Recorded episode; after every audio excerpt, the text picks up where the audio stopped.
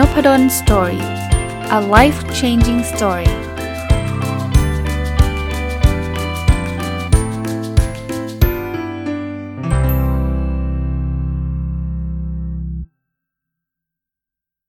วัสดีครับ ยินดีต้อนรับเข้าสู่นพดลสตอรี่พอดแคสต์นะครับ แล้วก็วันเสาร์นะครับ ยินดีต้อนรับเข้าสู่รายการผู้ประกอบการวันหยุดนะ วันนี้ยังคงอยู่กับหนังสือเล่มนี้นะ ที่ผมรีวิวไปแล้วแหละทั้งทั้งเล่ม แต่ว่าหยิบยกบางส่วนออกมาเจาะลึกนะครับ หนังสือชื่อ The Multi Hyphen Method ของคุณเอมมาแกนนอนนะวันนี้อยากจะชวนคุยเรื่องวิธีการสร้างความมั่นใจนะจริง ๆ ดูหัวข้อไม่น่าจะเกี่ยวกับผู้ประกอบการมันหยุดเลยเนาะ มันน่าจะเป็น general หรือว่าหัวข้อทั่วไปเลยนะครับ แต่ว่าหนังสือมันเป็นเกี่ยวกับธุรกิจ แล้วผมคิดว่าผู้ประกอบการมันหยุดเองเนี่ยก็น่าจะต้องมีความมั่นใจระดับหนึ่ง เพราะว่ามันเป็นการออกนอกคอมฟอร์ทโซนของเรา พอสมควรทีเดียวนะ พอสมควรทีเดียว นึกภาพว่าเราเป็นพนักงานประจำทำงานกัน 8 โมงเลิก 5 โมง 3 20 กว่าวันต่อเดือน ไม่นับเสาร์อาทิตย์นะ สมมุตินะ เอา general ทั่วไปนะ เสร็จแล้วก็รับเงินเดือน เพราะฉะนั้นเนี่ยมันก็ไม่มีอะไรที่จะต้องกังวลใจมากมาย คือคือผมไม่ได้บอกว่างานเราง่ายนะ แต่ว่ามันเป็นเรื่องที่แบบเป็นปกติอะเป็นเป็นเป็นรูทีนแล้วกัน เป็นงานประจำที่เราเราพอคาดเดาได้ว่าจะเกิดอะไรขึ้นนะ เดี๋ยวสิ้นเดือนก็จะเงินเข้ามา แล้วก็ต้นเดือนก็ทำงานไปเรื่อยๆเรื่อยๆเรื่อยสิ้นเดือนก็เงินเข้ามา แต่พอมาเป็นผู้ประกอบการมันหยุดเนี่ยมันมันเหมือนกับโอ้โห ทุกอย่างต้องทำด้วยตัวเองเนาะ หาลูกค้ายังไง เก็บเงินยังไง วางราคาเท่าไหร่ทำการตลาดยังไงผลิตให้ทันยังไงอะไรเงี้ยคือคือมันมันออกนอกคอมฟอร์ทโซนเราเยอะ คราวนี้หลายคนก็เลยกลัวไงกลัวก็เลยไม่กล้าที่จะทำนะผมผมจับจุดตรงนี้ได้เนี่ยผมคิดว่าบทนี้น่าจะช่วย จริงๆ ไม่ได้เป็นบทหรอกมันเป็นคำแนะนำเล็ก ๆ เนี่ย แล้วผมก็เลยหยิบยกมานะครับเขาบอกมี 5 วิธีนะ ที่จะแบบช่วยช่วยฟื้นฟูหรือว่าช่วยทำให้เราเนี่ยมีความมั่นใจในตัวเองมากขึ้นอะ ลองดูอันแรกนะเขาบอกว่าอย่างแรกเนี่ย เอาตรงๆนะ คนส่วนใหญ่อะมักจะสนใจตัวเองมากกว่าสนใจคนอื่น ลองนึกถึงตัวเราก็ได้นะ เวลาเราจะลงรูปใน Facebook หรือใน Instagram เนี่ย เราดูแล้วดูอีกใช่ปะว่ามันดูดีปะวะ ดูหล่อดูสวยหรือเปล่านะ ถามว่าทำไมเราถึงดู เพราะเรากลัวว่าลงไปแล้วมันจะน่าเกลียด ลงไปแล้วเนี่ย คนจะจะมาล้อ คนจะไม่ชอบนะครับต้องบอกแบบนี้ คุณคิดแบบนี้คนอื่นก็คิดแบบนี้เหมือนกัน เพราะฉะนั้นเนี่ยคนที่ดูรูปของตัวเรามากที่สุดคือตัวเราเองครับ คนอื่นเนี่ยแทบจะไม่ค่อยได้ดูหรอก เอานึกถึงภาพตัวเองนะ ส่วนใหญ่นะ เวลาเราเล่น Facebook หรือเล่น Instagram เนี่ยเราก็รูดผ่าน เอาละเจอหน้าเจอตาคนคนรู้จักก็อาจจะหยุดอ่านโพสต์หยุดดูรูปบ้าง ไม่ใช่ว่าไม่ดูเลย แต่ส่วนใหญ่อะถ้ามันไม่ใช่คนที่เราสนใจมากๆจริง ๆ เนี่ย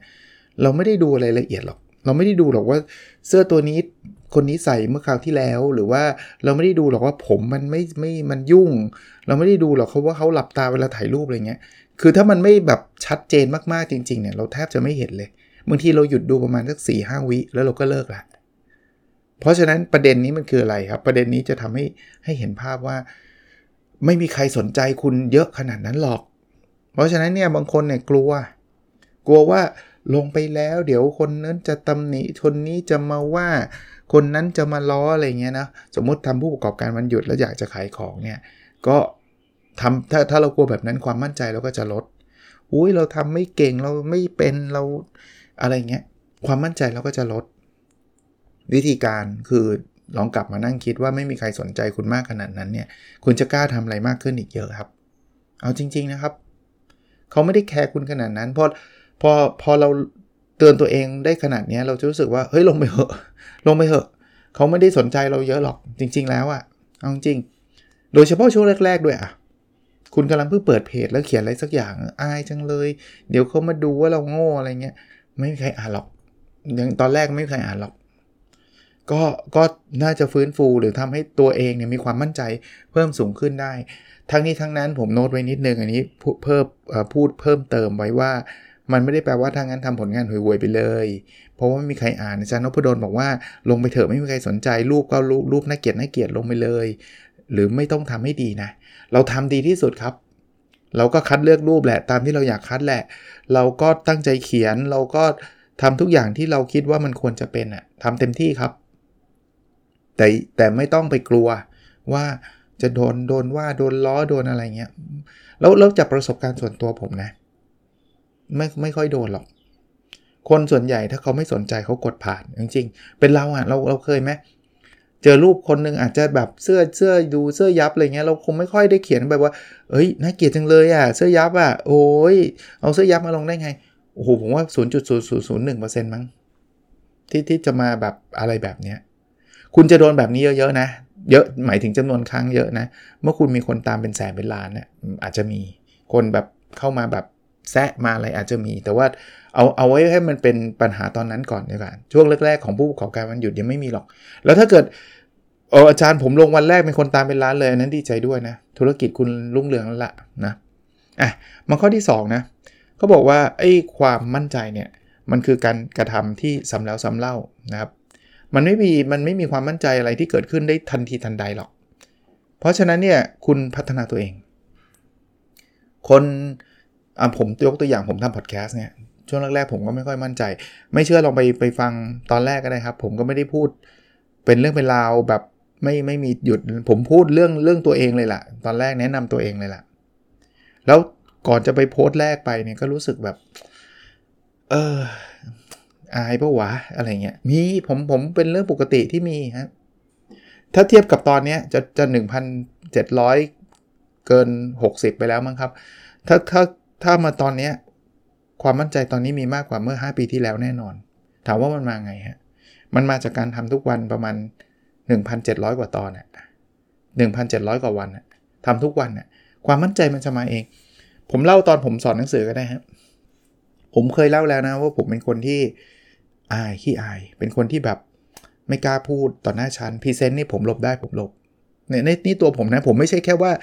ไม่ชอบเฉยๆนะ ผมกลัวด้วย คือคือผมเนี่ย ถ้าเป็นแบบเป็น curve เนี่ยนะ ผมอยู่เปอร์เซนต์ไทยต่ำๆเลยในการนำเสนอ ผมทั้งกลัวแล้วผมก็ไม่เก่ง ผมไม่กล้าอะไรเงี้ย กับตอนนี้อาจารย์นพดลมายืนสอนบนหน้าชั้นแบบทุกวันเลยอาจารย์ทำได้ไง ก็ทำทุกวันไงอะไรที่เราทำทุกวันเนี่ยเราจะมีความมั่นใจเพิ่มสูงขึ้นถามว่าทำไมครับทำไมทำไมเราทำทุกวันแล้วเรามั่นใจ เพราะเราจะคุ้นเคยครับ 1 ทักษะเราจะเพิ่มขึ้นด้วย 2 ความคุ้นเคยเพิ่มขึ้นอีก พูดทุกวันเนี่ยยังไงทักษะมันต้องดีกว่า ตอนที่ใหม่ๆเพิ่งพูด ธรรมชาติเลยธรรมชาติจริง ถ้าเราพูดทุกวันเนี่ยเราจะแบบตอนนี้นะหยิบหยิบหนังสือมาให้ผมรีวิวแบบผมผมสามารถพูดเป็นเรื่องเป็นราวได้ 20 นาทีอะเพราะอะไรเพราะว่าผมทำมาเป็นพันๆครั้งแล้วไงถ้าเทียบกับวันแรกที่แบบหยิบหนังสือมันจะจะพูดตรงไหนมีคนมีคนมีคนเคยถามนะอาจารย์แนะนำหน่อยได้ไหม ผมบอกว่าเอาเอาสไตล์เราก่อน อ่านหนังสือแล้วอยากทำบุ๊กรีวิวนะ มีคนกูนายกย่องนะ ต้องขอบพระคุณนะว่า เอออาจารย์ทำบุ๊กรีวิวแล้ว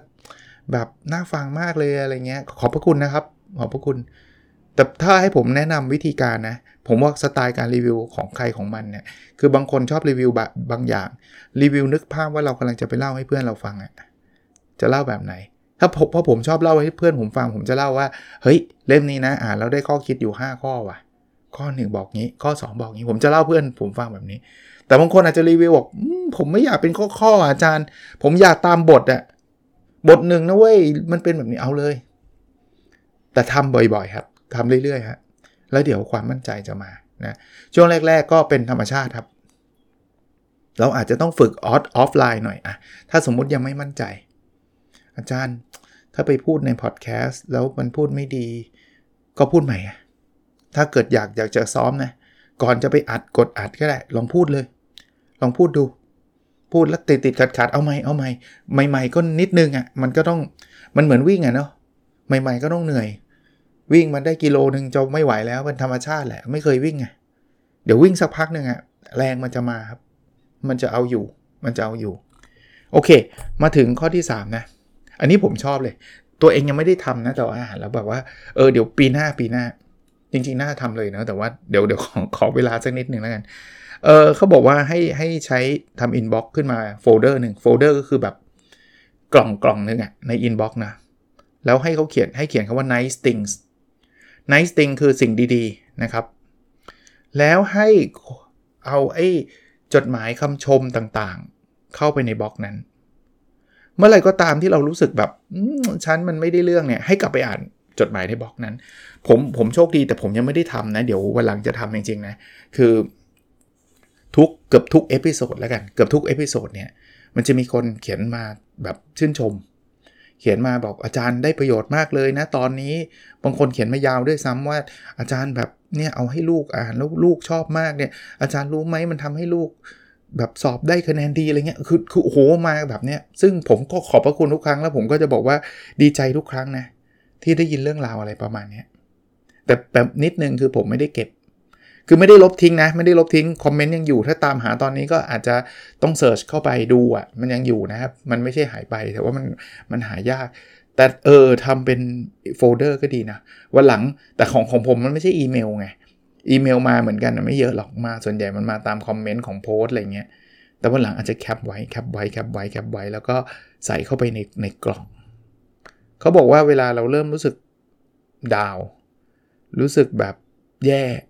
ให้เรากลับไปที่กล่องนี้แล้วเราดูว่า เออเฮ้ยจริง ๆ เราเนี่ยแบบทำอะไรได้ได้ได้ได้ดีตั้งเยอะนะเออข้อนี้ข้อนี้ผมคิดว่าเป็นเรื่องที่ดีสำหรับคน บางคนบอกอาจารย์ก็อาจารย์ทำสื่ออาจารย์ทำพอดแคสต์อาจารย์ก็เลยมีคนชมเยอะสิอะไรเงี้ยผมว่านะอันนี้ผมเสนอนะ ถ้าถ้าเป็นที่ทำงานหรือว่าที่ไหนก็ตามเนี่ยทำระบบนี้ขึ้นมา ระบบที่ให้เพื่อนร่วมงานชมกันเองได้เนี่ย ผมว่าจะช่วยนะ อันเนี้ยเอ่อการผมผมขอพูดนิดนึง OKR ที่ใช้ OKR คือระบบการตั้งเป้าหมาย ที่หอสมุดใช้โดยท่านอาจารย์เอกรินใช้เนี่ยหนึ่งในตัว Key Result ที่อาจารย์เอกรินใช้บ่อยๆ คือจำนวนคำชมที่ได้รับมากกว่า xx คำชมต่อเดือนอะไรเงี้ยซึ่งตอนนี้ที่ธรรมศาสตร์ที่คณะพาณิชยศาสตร์และการบัญชีธรรมศาสตร์ใช้ก็จะมีตัว KR ตัวเนี้ย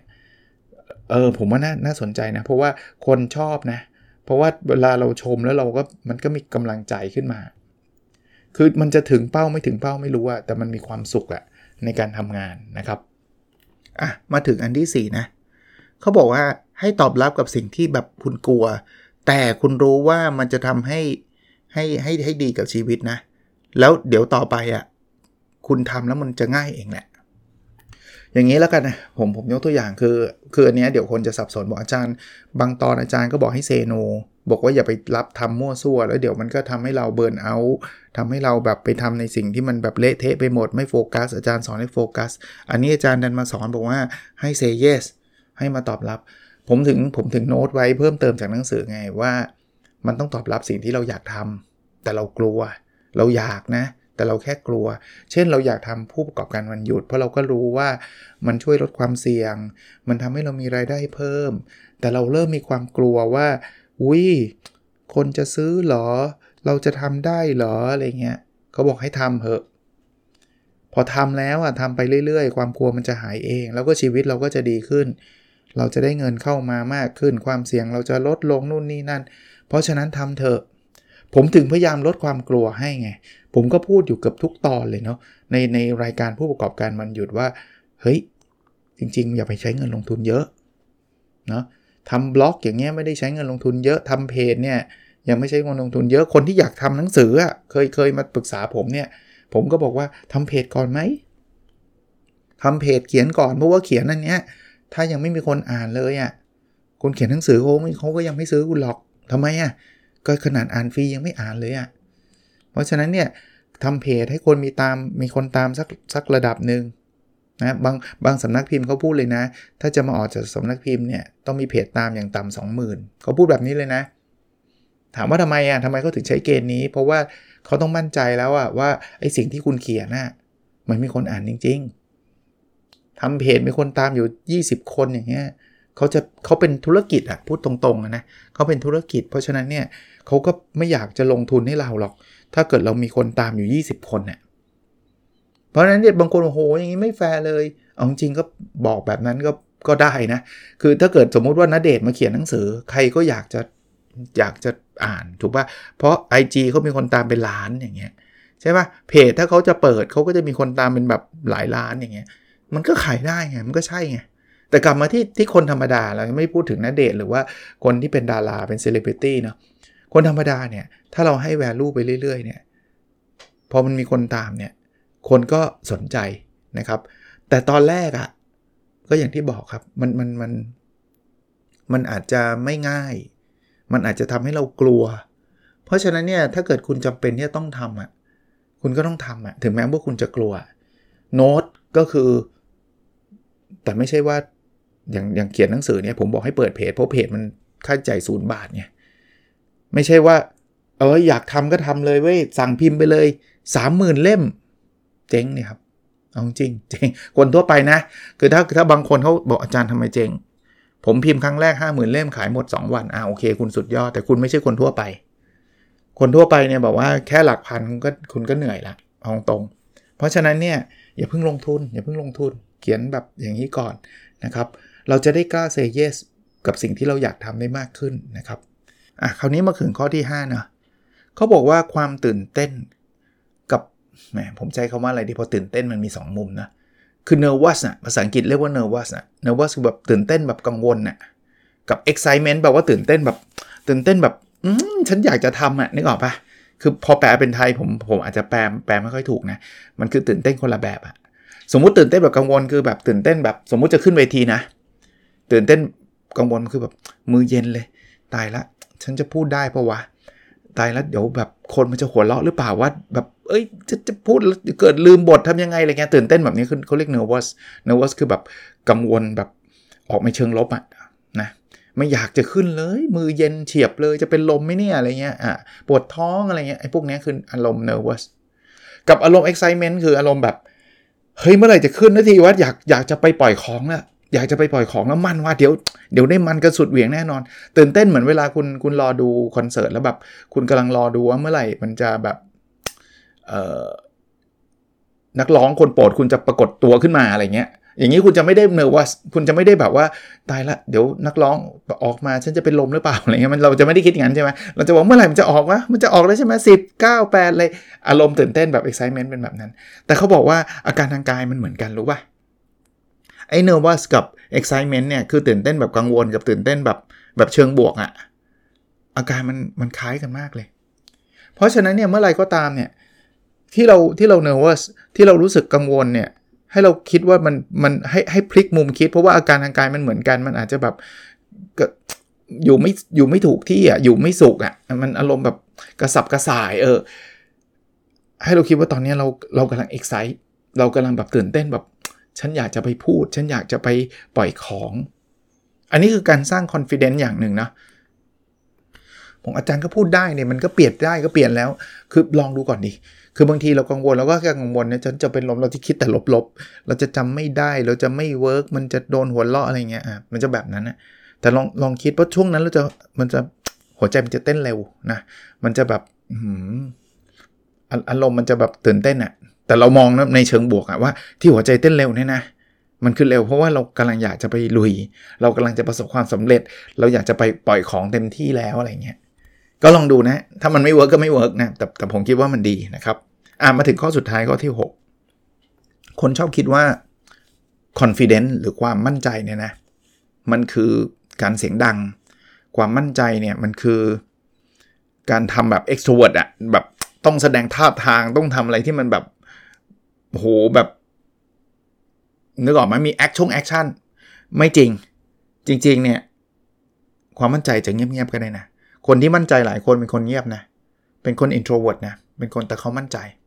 เขามั่นใจว่าสิ่งที่เขาจะทำเขาทำได้ เพราะนั้นมันไม่ใช่แปลว่า โอ้อาจารย์ไม่ได้หรอกผม introvert ผมชอบอยู่บ้านเงียบๆผมผมไม่เป็นคนมั่นใจไม่ได้ไม่กี่ไม่จริงครับ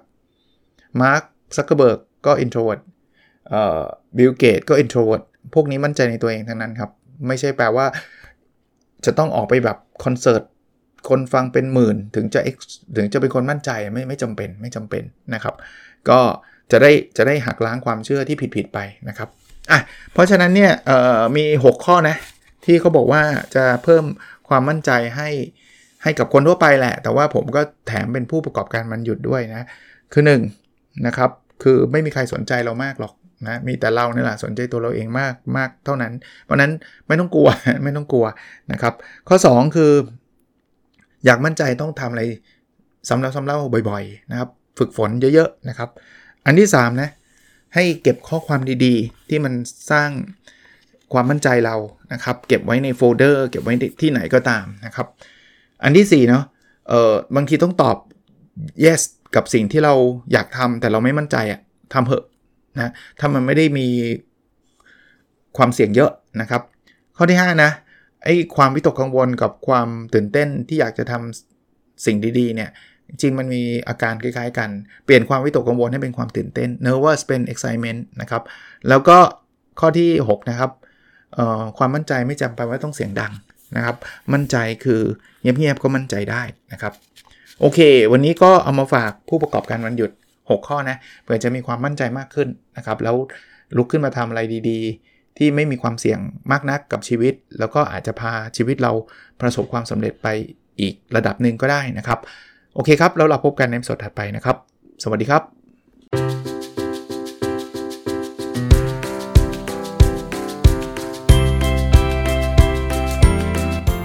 n o p a d o n Story a life changing story